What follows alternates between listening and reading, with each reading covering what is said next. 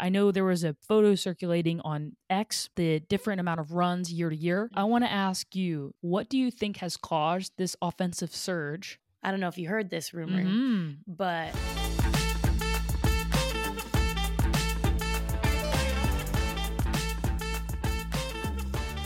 Welcome back to Softball Speakeasy episode 3. And boy, do we have a good episode for you. We'll talk Duke's 4 0 weekend in Miami, the absolute scoring parade that was Clearwater, Florida. We'll continue our no dumb question segment. And finally, we'll answer some very interesting listener questions at the end of the show. If you're new here, my name is Rain Wilson, and I'm a former Duke softball player turned analyst and broadcaster. and I'm Kelly Torres, current catcher on Duke softball team. Softball Speakeasy is a podcast that will go behind the curtain and give you an inside look into Duke's 2024 campaign. We'll be following storylines throughout the college softball season, and we'll aim to give you next level access into what it's like to play college softball at the Division One level. Mm-hmm. And keep your eye out for the bonus episode we just shot with Peyton St. George and Caroline Jacobson, both professional softball players with Athletes Unlimited. That will come out in the next couple of weeks. To make sure you don't miss that, follow us at SB Speakeasy. New episodes every Wednesday. So Kelly, what a what a great week Duke has had. I mean, five and zero in the entire week. You have a great midweek matchup against North Dakota State, and you hit three grand slams in that game. Scored 18 runs. Just take me through that game. Yeah, that game was electric, let me tell you. First inning, 11 runs, unheard of. At least in my career, unheard, Unheard of. of. Bases loaded, I came up to bat. Like you said, I hit my first ever grand salami. Woo woo. It, it was Oppo. I saw outside pitch. I was like, ah, ah, she. I was like, let me just swing as hard as I could right now. Oppo Taco ended up being grand slam, but then Anna comes back, and this is now her second at bat of the inning. The bases loaded again, It hits another grand slam, and we were just like, whoa. like dugout was going insane. Like two grand slams in one inning, let alone eleven runs in that inning. It was a very fun game to be a part of. And then later in that game, Anna comes back up again with bases loaded. I would have walked her. I'm sorry. If you ever see, yeah. just look yeah. at Anna on deck. Anna swinging a bat on deck just scares me. Yeah. Anna comes back up, hits another grand slam. So she had two in one game. Wow. I mean, your first gr- gr- Grand Slam, are you kind of like, come on, Anna? Like, can't you have an off night? Like, you gotta hit, That's- you, you hit one. I'm like, okay, but you hit two. I know. And then Come there was on. this crazy stat that came out. Not only was it two grand slams, it was also like a hundredth RBI, a hundredth hit, a hundred Yes, runs scored. yes. I was just like, yeah, Anna. But then I was like, uh, I mean, I that was also my first grand slam. Yeah. Congratulations on the first Grand Slam. That is Thank you. absolutely epic. Yeah. And you took that offense into the weekend. You all went down to Miami, which is where you're Mhm. from. You went 4 0. Most games don't look competitive based on the box score, but I know the Mhm. game against Rutgers was close for nearly the entire game. So can you take me through the Rutgers game? Rutgers pitcher it was lights out. She was a transfer from LSU, had this nasty drop in that was really getting us. And like you said, the box score doesn't really show. It was four to one at the end. And we really had to use our other tools, which was fun to see. We did some short game stuff later in the in the seventh inning. And it was really fun to see how we just had calm confidence. We didn't go we didn't have the highs, we didn't have the lows. We just kind of stayed constant. And that helped us come out in the seventh inning and win. Yeah, did you all have any I don't want to say come to Jesus moments in the Mhm. game where like coach brings the team to the side of the dugout and is like, "Yo, we're down one run." Like or, did y'all have that moment in the in the in the game that you turn things around or was it just, "Hey, like trust the process?" Yeah. I think when we have those come to Jesus moments, when we're all like, we get in a little meeting or like we need to work, I think that Yeah. makes us all stressed. Like we get really Mhm. tight. This is like our thing. We Mhm. like tighten up with our fists and we need to remember to breathe and let go. And I Mhm. think the fact that we didn't have that and that we're just like, let's keep doing us and it will come really helped us. Yeah, absolutely. Because it's not like at any point in the game you're not trying. Like every time you come in from from defense, everyone gets together, has a commu- like communicates about you know what you saw. But it's a little different team to team what you talk about when you come off the field. Can you describe what you all kind of talk about when you get three outs? You come, you're about to get into the dugout, and you have a little kind of meeting. let's say three outs just happened, we're coming off defense.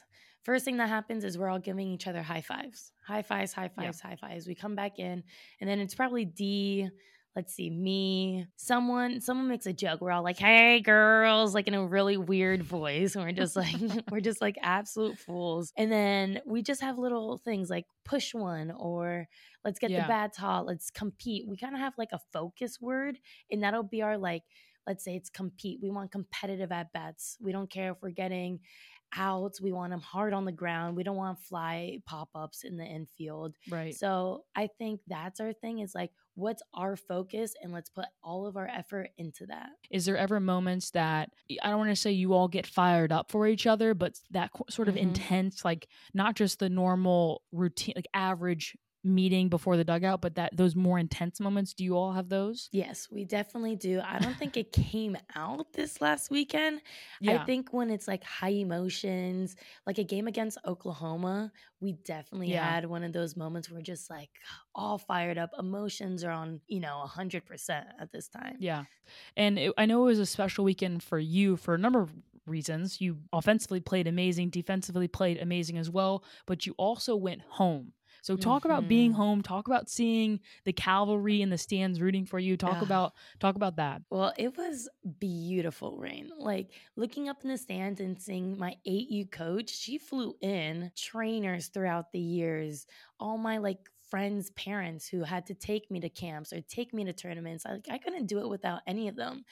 And it's cool when I like watched the home run again or the grand slam. I've been working and training for that hit for that moment for so long and I it's not even like I can credit myself. It's like everyone got me to that moment. My trainer, my coach in 8U who taught me how to throw the ball got me to this moment. Uh, I get I'm getting goosebumps right now. It was so me too, full me too. circle. Yeah, absolutely. Because people outside of athletics, especially outside of college athletics, they they might not understand that it takes a village It does. to send someone to a Division One program or any any program. Actually, Mhm. it takes parents dedicating hours and hours to take you to this place. Travel coaches who invest their time, and so to see your village. I know it wasn't even close to everybody in that village, Yeah. but to see part of your village in the stands and for you to perform the way you did, I, I'm I'm, I'm getting emotional even thinking about. it. I'm sure you're as Mhm. as emotional as. I am, if not more. I know. When I hit the home run against Rutgers, my grandpa before the game was like, "Hit the home run for me," because you know he's he's a Hispanic, so that's how he would say Yeah. it. And then when I was rounding third and I see them, I was like, "The para Oh, ti, grandpa, man. para ti." That's what I was screaming. Oh, You that's know. amazing, dude. Your family and all your entire village should be so proud of you. They're too. crazy, I Rain. they mean- they ordered shirts. So my dad, I made like you know, I do a little bit of graphics, KT8 designs. If you guys anyone want logos, Shout but- out. shout out. I made it like a little graphic, sent it to my dad, and there's this running joke in my village, like you said, about that's my daughter. My dad, since I was eight years old, if anyone did get on the team, whether it was Janai, Kristen, like any of my fellow teammates, he'd scream, "That's my daughter." So he had like 20 daughters on the damn team because everyone was his daughter. And so the back of the shirt said, That's my daughter. And it was so funny because everyone who pulled up, like my friends pulled up, coaches, anyone was wearing a shirt that said, That's my daughter on the back. So shout out to all my moms and dads out there who came and supported. It's very nice. That's amazing. And not only did they just there to support you, even if say you weren't playing, I know they would be there supporting you Mhm. anyway. But not only did you play, but you played pretty well. And Mhm. in fact, knock on wood, you're leading the team in average, batting 500 on the year. That is my co-host Kelly Torres batting 500 on the year. And another thing too is I want to bring up Bring it up. is I know you have been told that you're a small catcher.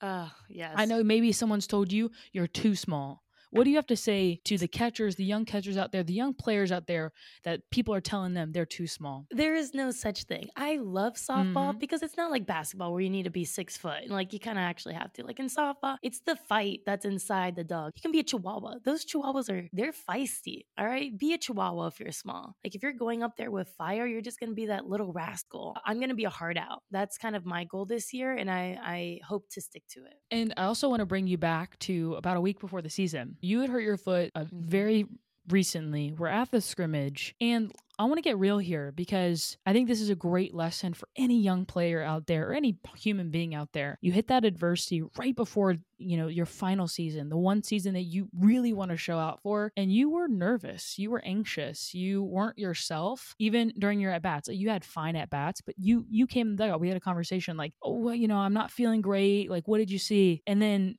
from that anxiety, I know you pulled it together. Mm-hmm and to see where you are now, to be batting 500 to start the year, but talk about the the transition from being anxious, uncertain to then where you are now. So, like you said, that foot injury, that was scary. I've never, I get hit by balls all the time. I mean, you're a catcher, you get hit 24 7. It's kind of the job. So, it was before practice, I was doing machine work, hit myself in the foot. Then I continued to go to practice because I'm like, season's in five days. I need to grind now. You know, there's no time to take a day off. And so I practiced on that foot, and the adrenaline was high. So it hurt, but I was like, I was putting weight on it. And then they took me out of practice after I was like wobbling to a pass ball. And they're like, right. Kelly, what are you doing? Go to the treatment room. And I can't put weight on it afterwards. I was so scared. I was frightened. Like you said, I had so much anxiety. And then two days later, scrimmage happens, still not okay. I was just praying, honestly. I was I was praying. I was doing all my recovery. I was walking it on it as best as I could, just hoping that it will be okay when seasons comes. Season came and I'm glad I trusted that process. I'm glad I didn't take the day off. Honestly, I I should have maybe, but I'm glad I didn't because it was another day of just reps and showing that I can show up even if I wasn't 100%. Absolutely. And I think it's a good testament to young players out there that you just have to stick to the process. And that doesn't mean that you will end up batting 500 and leading a top five team mm-hmm. offensively. That does not mean that. But you have to put the work in to mm-hmm. even allow yourself the opportunity to be in that position, which you did. For young players out there, just because you're anxious, does just because you're hurt, just because you have doubts, does not mean you won't be successful. It doesn't mean you will either, but it doesn't mean you won't. So just stick to the process. Yes. And good things happen when you do that. And the one thing you can't control is time, right? So it's like yeah. time, my foot needed time to get to where you want to be. It's going to take time and you can't control that. So you just need to every day stick to the process and it'll come. Absolutely. And not only did you have a great weekend with the bat and with that foot, but you also were a part of a battery this weekend that absolutely crushed it one mm. run given up through five games. Can you talk about the mindset of the pitching staff right now and sort of what you saw from them this past week? Yeah, it was a very great collective win. I really saw the pitching staff work together. Sophie had a lot of innings, Danny had a lot of innings, Lillie coming in, Cass and Jayla. I mean, all five were used.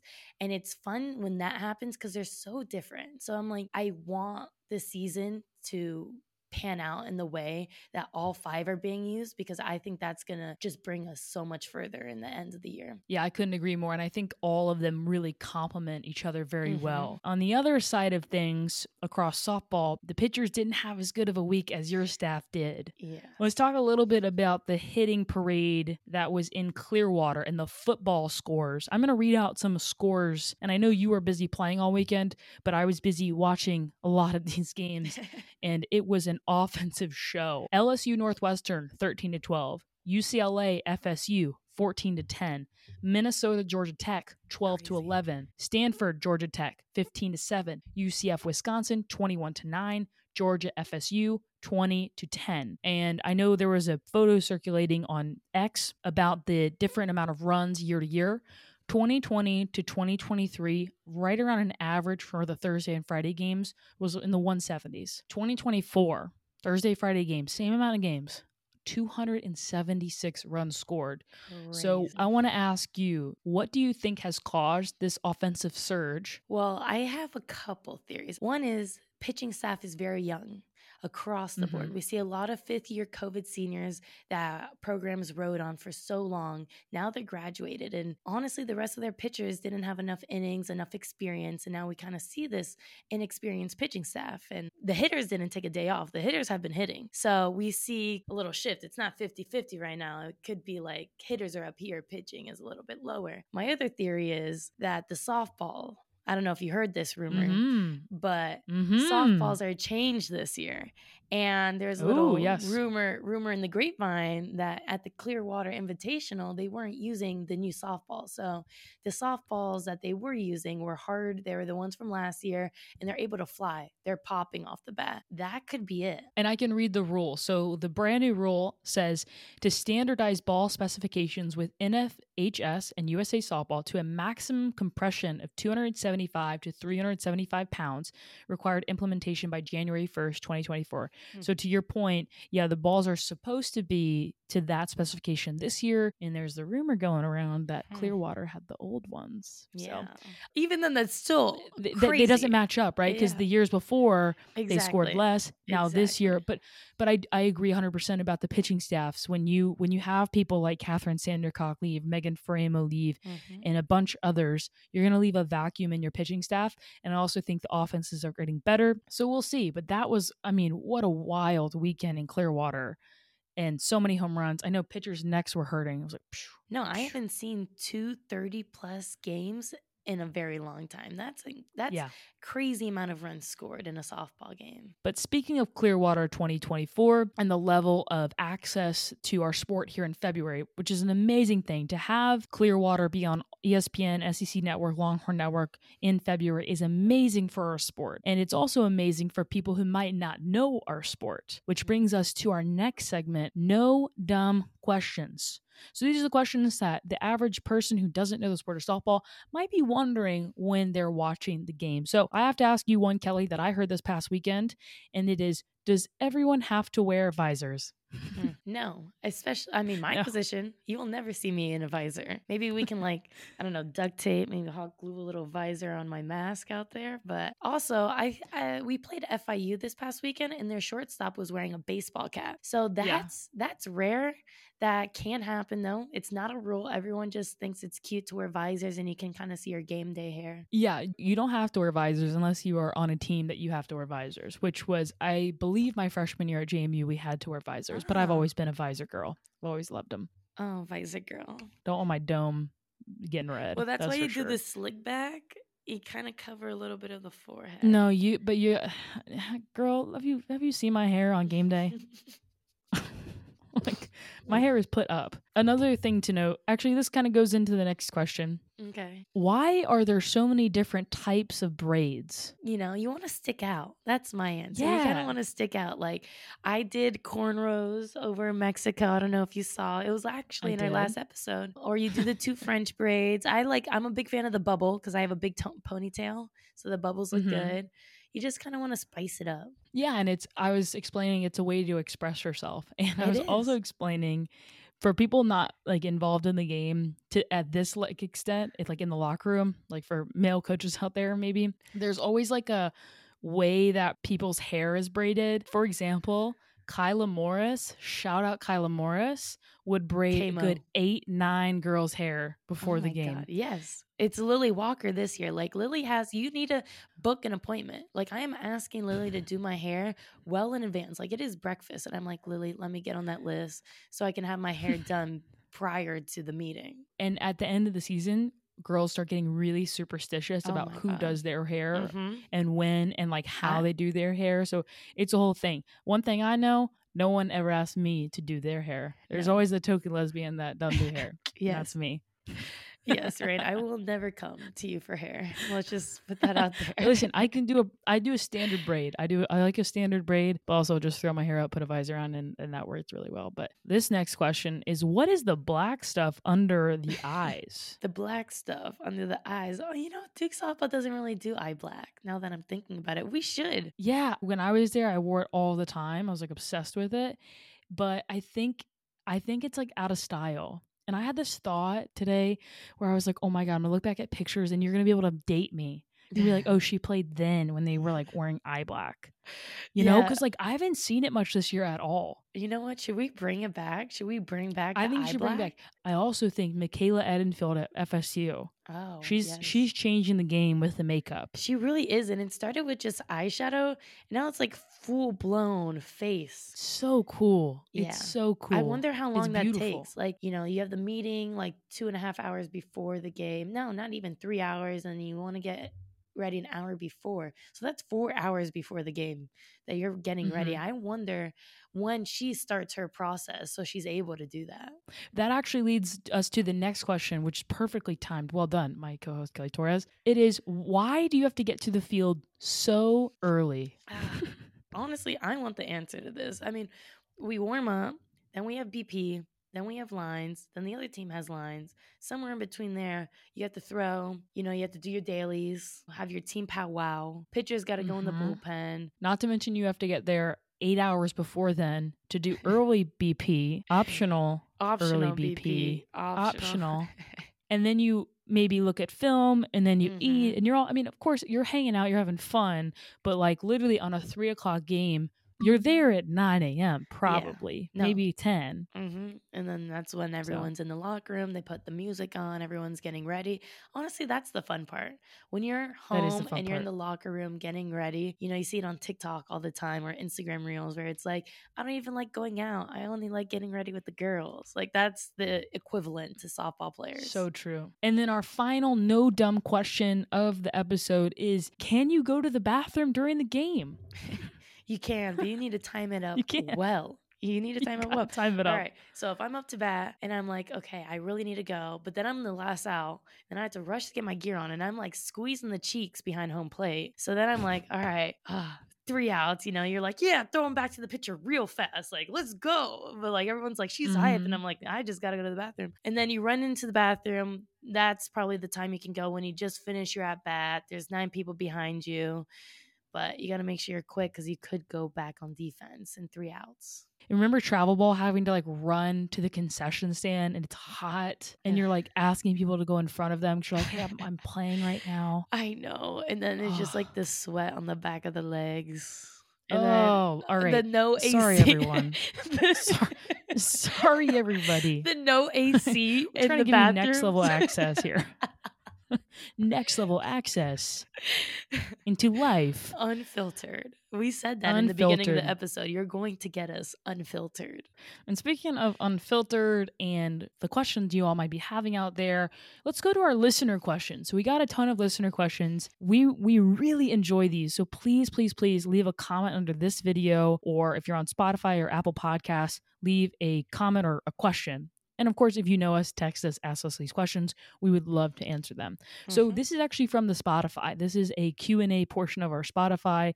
If you're on there, rate us 5 stars while you're there. But the question is the impact of social media on recruiting. For years, coaches always warned against athletes and what they posted. Now, with NIL deals, it's almost rewarded. yeah. Yeah, that is a slippery slope that I also tend to fall in sometimes. But you want you want to be uh, careful with your social media. Obviously, you shouldn't be posting things that are one illegal. Don't do it, young softball players. And two, What's illegal? oh, I mean, oh, like drinking. Yeah, you Oh, should, okay. even when you're over 21 i i don't think Yeah. you should be having drinks in your photos um it's just unprofessional also it's it's so hard because like Livvy Dunne, we talked about her last episode. Like she became famous because she's a gorgeous girl. Like she own it. Like I love that she's owning mm-hmm. it. But if you're not at her status and you're posting photos like that, it sucks. It really sucks. Again, this is my issue with society. It's not really softball, it's society. That Yeah. you're looked at differently if you don't have the same amount of followers because you're posting in that way. But on recruiting wise, I mean, you, I kind of like to think about it like, are your parents going to be okay if you see this? And if the answer is yes, then I think for sure go post for it. But if you're like, no, I don't want my dad seeing that, then odds are you shouldn't be posting it. and recognizing that it's going to be there forever. And I would also just say that use those platforms to brand the best parts of yourself, the parts that you want to stick behind forever. And whatever that means, whether that's family, whether whether that's relationships, whether that's hard work, which is a little tricky as well. Mhm. I I understand why recruits post videos of themselves working out and doing things because it almost feels like it's kind of like group think like if other people are doing it you need to do it I also don't know how coaches feel about that, so I cannot speak to that at all. Recruiting is so different now these days, especially Yeah. with the teams that I coach when I go back home. It's like before I like never used my Twitter for softball. Now it's like you have a whole account just for softball. You're posting your games, you're posting your workouts like you said. So, it's like a whole new world out there. And that I think was sprouted based on COVID Mhm. and coaches' inability to go out and recruit as much. And so I think it's an amazing thing for players who maybe could slip under the cracks to post game footage. And maybe that's the one eye that you get on that video. And now you're on the radar of a, of a team. Uh, but I, I would hesitate uh, to post a pointless, like, hey, I'm working hard video. Unless it's like actual content that coaches want to see. Like if you're lifting 300 pounds, post that for sure.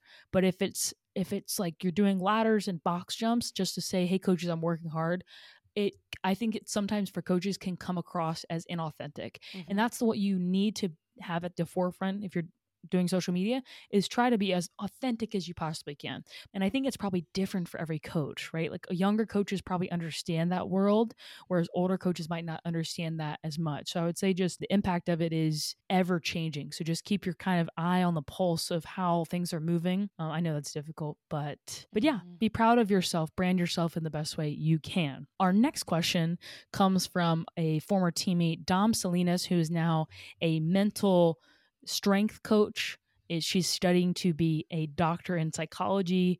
And so if anyone wants to reach out to her, she eh, mentors people and helps teams as well. But she asked a really good question that I would love for us to talk about. And it is how does Duke prioritize mental health? Hmm. Because this is not a part of the question, but but because it is such a hot topic in college athletics right now, and a lot of teams claim to make it a priority. But she was wondering, how does Duke prioritize mental health? Yeah. Well, things haven't really changed since you left, so it's about the same.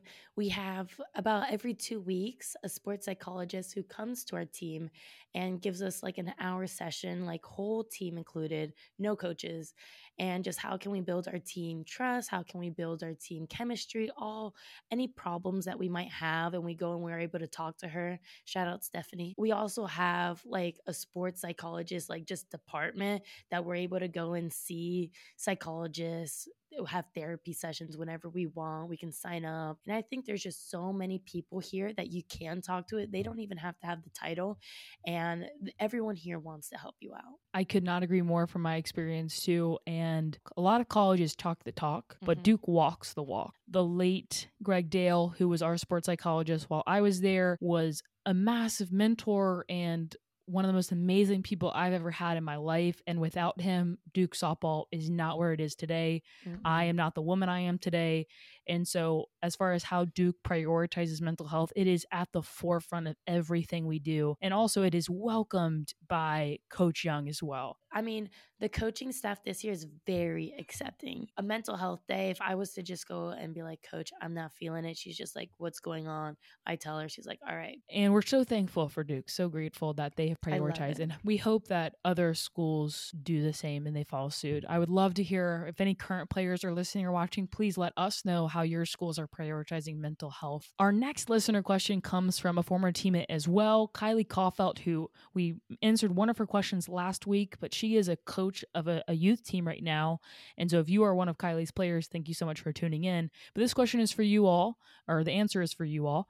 Think back to when you were a kid and had the dream of playing college softball. What was the biggest factor to help you make your dream a reality? I think it was just constantly working. Around eighth grade, I found a really good trainer. Shout out Chris De La Rosa. I found him and our personalities just stuck and he really honed in. And like I had bad days. I had days where I did not want to be there. I was moody. I was upset with my performance. But he reminded me, hey, like if you want to get to where you're going to be and where you have the potential to be, you need to stick through these. You need to stick through the hard days, stick through those hard moments and just continue to work and it'll pan out. And I think for young players when you have a coach or finds a coach that just really connects, really puts their time into you, then that's when you start seeing the growth and that's when you start like, wow, I can do this and they will help you. You need you need to lean on your village. Yeah, I could not agree more about leaning on your your village. And I think for me, the biggest factor was a match between me innately wanting it for as Mm-hmm. long as I can remember, but also not it would not have been possible without the people in my life, without my parents who drove me everywhere, without youth coaches, Coach Tut, if you're listening, always being willing to throw me front toss, always being willing to work with me. I can name about 15 other youth coaches that I had that were invested, invested in me. My parents were invested with their time, their money. Not only do you need the innate, you know, want and desire to play at the next level, and that's that's you can't get there without that because you're going to have hard days, but you Mhm. also need to be thankful and grateful and lean into your village as much as you can. I cannot agree more. Our final listener question is as we begin the high school softball season, are there any daily team bonding building activities that you can think of that really impacted you both in high school travel or in college that helped emphasize the importance of commitment Mm. and trust among the team? So, this comes from my former travel coach, who's currently a high school coach. So, a really good thing for youth coaches to do is to have your team create a mantra and have that mantra, like Duke has one every single year, but have that mantra be from working from top to bottom what you want at the end of the year. Do you want to win a state championship? Do you want to win a district title? Do you want to win PGF? Right. And then kind of trickling your way down and figuring out what on a daily basis do you need to do to put yourself in the best position to win that title or whatever it might be Mhm. and creating a mantra that embodies that entire kind of tree of, of a strategy. And so that everyone is reminded every day. And it also cannot come from the coaches. That is, players need to, coaches can be a part of this process. They can be writing stuff down as the players are saying it, but the players all have to be bought into the mantra. That has been the most impactful thing for me as a as an athlete was to have one of those mantras to always lean on. For example, in high school, ours was moonshot. It's a moonshot to win the championship, but we believe, and that's all that matters. But yeah, that's that's what impacted me the most. I for the most want to add on to that because I like how you said like every team has to have one. So for us at Duke, like every year we don't have the same motto. It's a different motto. And it's because when one person leaves, the team changes, the chemistry changes, no matter Mhm. how many returners come back. So it's a new team, new motto, new mission. This year for us, we are unleash. I think last year, like you, we mentioned before, a lot of seniors left. We're like, oh, not sure if we're going to be good. And this year, it's like we already proved what we can do. Now it's just unleash. Like at this point, there's nothing holding us back. So every high school team, every travel ball team, get together, get with your teammates, try to figure out what you want to be. I love that. Well, folks, thank you so much for listening, watching, viewing, and subscribing. Remember, you can follow us at SB Speakeasy so you don't miss any of the action. Wherever you get your podcast, if you could just show us some love, comment, like, rate us five stars, that would mean the world. Keep an eye out for that bonus episode with two professional softball players and former teammates coming out in the next couple of weeks.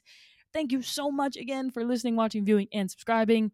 For Kelly, I'm Rain, and we'll see you next Wednesday on Softball Speak Easy. Peace.